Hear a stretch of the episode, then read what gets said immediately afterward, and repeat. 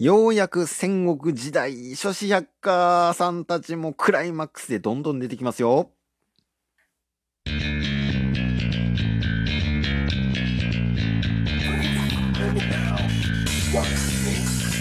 音声の未来を作りたい島の未来もつなげたいそんな野望を持つ男大野のぞみが気になる過去現在未来のトピックそんな話をいたします。ノンシュタイン今夜もスタートです。はい前回の話でですね、えー、ついに1人目の諸子百家の一人としてですね、えー、孔子さんという人が出てきましたよね。えー、儒教というのを作った人たちなんですけれども、まあその当時の春秋時代というその世の中がですね、非常に小国にバンバン分かれてですね、えー、裏切り、裏切られ、侵略しっていうような、あそういう時代でしたよね。で、内部ではもうごたごた、外でも喧嘩ばっかみたいなね、時代だったので、まあ、そういう時代背景もあったから、お互いこう尊敬し合って、え親は親親の役割、子は子の役割みたいなところをしっかりと責任持って果たしなさいよと。いうところで、そういった、まず、えー、自分の家庭レベルで平安を取り戻した上で、地域、そして国、そして天下というような、あそういった平和を、えー、作り上げるんだっていうような、まあそういう考え方でございました。これはまあ時代背景を考えると、なんとなくわかりますよね。こういった考え方も。要は秩序っていうところはどうやって作っていくのかなっていうことを真剣に考えて作り出した、あそれが儒教という考え方なわけです。うん。で、えっと、もう一人ですね、えー、この時代ならではというかもしれないし、もしかしたら今の時代、えー、共感する人も多いかもしれない、そんな重要な考え方を作り出した、提唱した人がいます。その人がですね、まあ、あ老子という人なんですけど、老人の老に子供の子と書きます。はい。この人が、えー、道教というような考え方を提唱しました。この老子に関してはですね、存在していたかどうかっていうのは定かではないんですよね。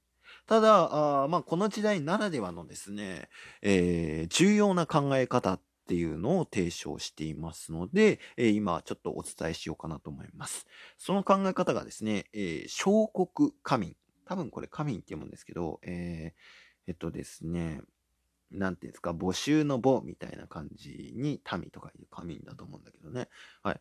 えー、この考え方は、儒教はですね、基本的に全世界を平安にする、え一つの国でまとめ上げるっていうような考え方なんですけれども、ただ、この老子さんの諸国官民に関してはですね、この真逆なんですよ。はい。お互い大事にし合いなさいっっていうような、そのまあ役割を果たしてねっていう考え方ではないんです、全くもって。この人はね、あのーまあ、この諸国家民からちょっと説明しますか。小さい国でいいんだっていうふうにまず考えてるわけです。小さい国に加民なので、小さい国でいい。そして、えー、隣り合った国同士であっても、必要最低限のやりとり、交渉だけにしなさいっていうような考え方です。えー、みたいなね。いや、今のグローバル世界においてはですね、あんまり受け入れがたいのかもしれない、こういうのはね。うん。で、まあ、なんでこういう考え方に至ったのかっていう話なんだけれども、まあ、まず、えー、この同、道教という考え方が、まあ、後の時代、創始っていう人も、えー、諸子百科の一人として出てくるんですが、えー、この人はもうですね、無意自然というのを解きます。えー、この無意自然というのは、あ無にためと書いて、えー、無意。に自然っていうふうに書くんですけども、えっと、優位っていうのを嫌うというような、そういう考え方の人たちです。道教っていうのは。はい。優位っていうのはですね、何々のために生きているとか、役割とかいうのを嫌うんですよ。いや、ちょっと考えてみて。君、この、まあ、天が統一するのが役割なんだとかね。国の人たちをこう平安にするのが役割なんだとか考えてるけど、勝手に。だけど本当にそうなのかな？みたいな。そんな生き方して疲れない？みたいなね。君は、親の子供の役割っていうのを果たそうとするけど、それってどうなのかな？みたいな。君は何のために生きてるんだい？っていう。ね？あれは何の、何かのために生きているのかい？っていう問いなんですよ。これね、なかなか衝撃的でもあるかもしれないね。うん。何者でもないんじゃないかい？っていうふうに言う、まあそんな感じの考え方。なので結構ですね、えー、知識人とかインテリ層とかに受け入れられたんですよ。こういう考え方ってね。うん。いや、勝手に役割決めんなし、みたいな。そういう考え方なんですよ。本当に自由的な考え方なんですよね。で、まあ、小さく、だから、お互い関係し合おうとしすぎじゃないかっていうね。そういう考え方。わかりますかね？ちょっと感覚的に。ついてこれますか？こういう考え。うん。で、えっと、なので、好きに生きたらいいじゃないっていうのがまあ究極なんですよ。あの、世の中にあんま関わりすぎないで、必要最低限の活動として生きなさいと。そして、自分って一体何なのかってところも、まあ、考えたらいいじゃん。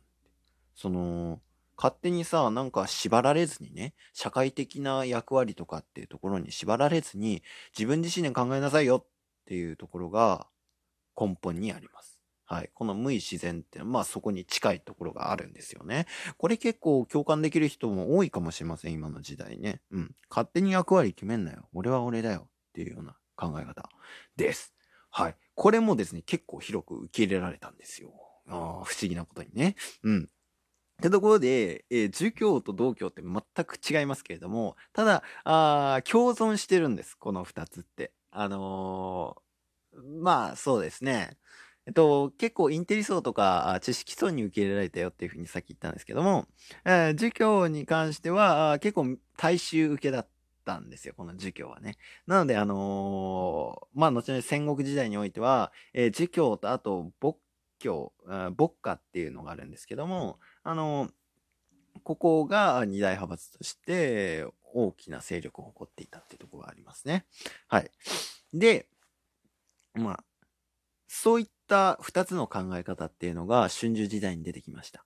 で、これから後の時代ですね、えー、戦国時代なんですけれども、僕戦国時代の話したっけ？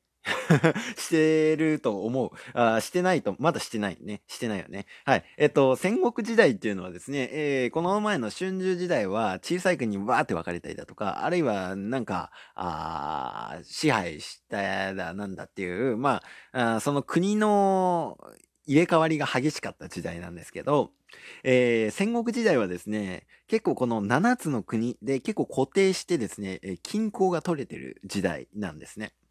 で、えっと、この7つの国というのはどういう国なのかっていうところをちょっとご紹介しましょう。まず一番西側に位置している、えー、国がですね、秦です。えー、この秦という国は、あ後々秦の始皇帝というのを生み出すですね、えー、全国を、え統一するというようなあ、そういった役割を果たす国でもあります。はい。で、えっと、まあ、これは後で話そう。そこからですね、ちょっと東側の、えー、南、えー、東、南東に位置するですね、えー、大きな国があるんですが、これが蘇という国です。この蘇という国もですね、えー、まあ、秦と同じくらい強力な国ではあるんですね。まず、秦という国は結構武力歩という意味で、えー、非常に強くてですね、一つの国でも、えー、他の6つの国と対抗できるくらいのですね、強力なパワーを持っていました。で、えっと、この蘇という国はですね、あの、同じく非常に武力の意味で、えー、強力な軍隊を持っていたんですよ。将軍とかね。で、お金も結構持っていました。なぜかというと、えー、川が結構通ってるんですよね、ここにはね。えー、どういう川なのかというと、まあ、真ん中に2つ通っててね。っていうところで、えー、その河口流域でもあるから、あ非常に広い、えー、中国の南側って結構あのー、まあ、農作業をしやすい環境にもあるので、えっと、その、そういう意味での経済力がありました。はい。という、まあ、強力な国。と同時にですね、他の5つの国、秦以外の5つの国を結構こう取りまとめたりだとかっていうような役割もしていたわけです。はい。というところで、あまあ、南の名手としてありました。で、えー、北側に行くとですね、この黄河流域沿い、黄河のちょっと、えー、北寄りのところに3つの国があるんですけど、これが、えー、え、あと漢という国ですね。これはもともと一つの国でしたけれども、えー、裏切りによってですね、三つに分かれたっていうような、そういった国です。で、その一番北側に位置する趙という国はですね、えー、ここも非常に強力な国で、えー、他の国を取りまとめるっていうような、そういった戦略にも長けていた国ですね。で、え、南側に位置するこの漢という国は、えっと、結構優秀な人たちを輩出してたんですけども、いかんせん経済力がないもんなので、え、非常に弱かったで。えー、そこからあ、東北地方っていうのかな？東北地方よりもちょっと南側にいる円という国と、あと、リャオトン半島にある清という国、えー、これで7つの国で成り立っています。清も結構賢い国なんですよ。ああの、おいおい出てくるんですけどね。はい。で、まあ、この7つの国っていうのが、あ戦い続けるというのが戦国時代です。で、えっと、まあ、ただ単純にですね、7つの国でずっと戦争してたわけじゃなくて、一時期手を組んだりなんだりかんだりっていうところをします。で、えっと、この戦略という意味で、外交とか戦略とか経済という意味で、諸子百科の役割ってめちゃくちゃでかいんですけど、これ、まあ具体的にどういう思想で、どういう戦略を立てたのかっていう話は、また次回いたしましょう。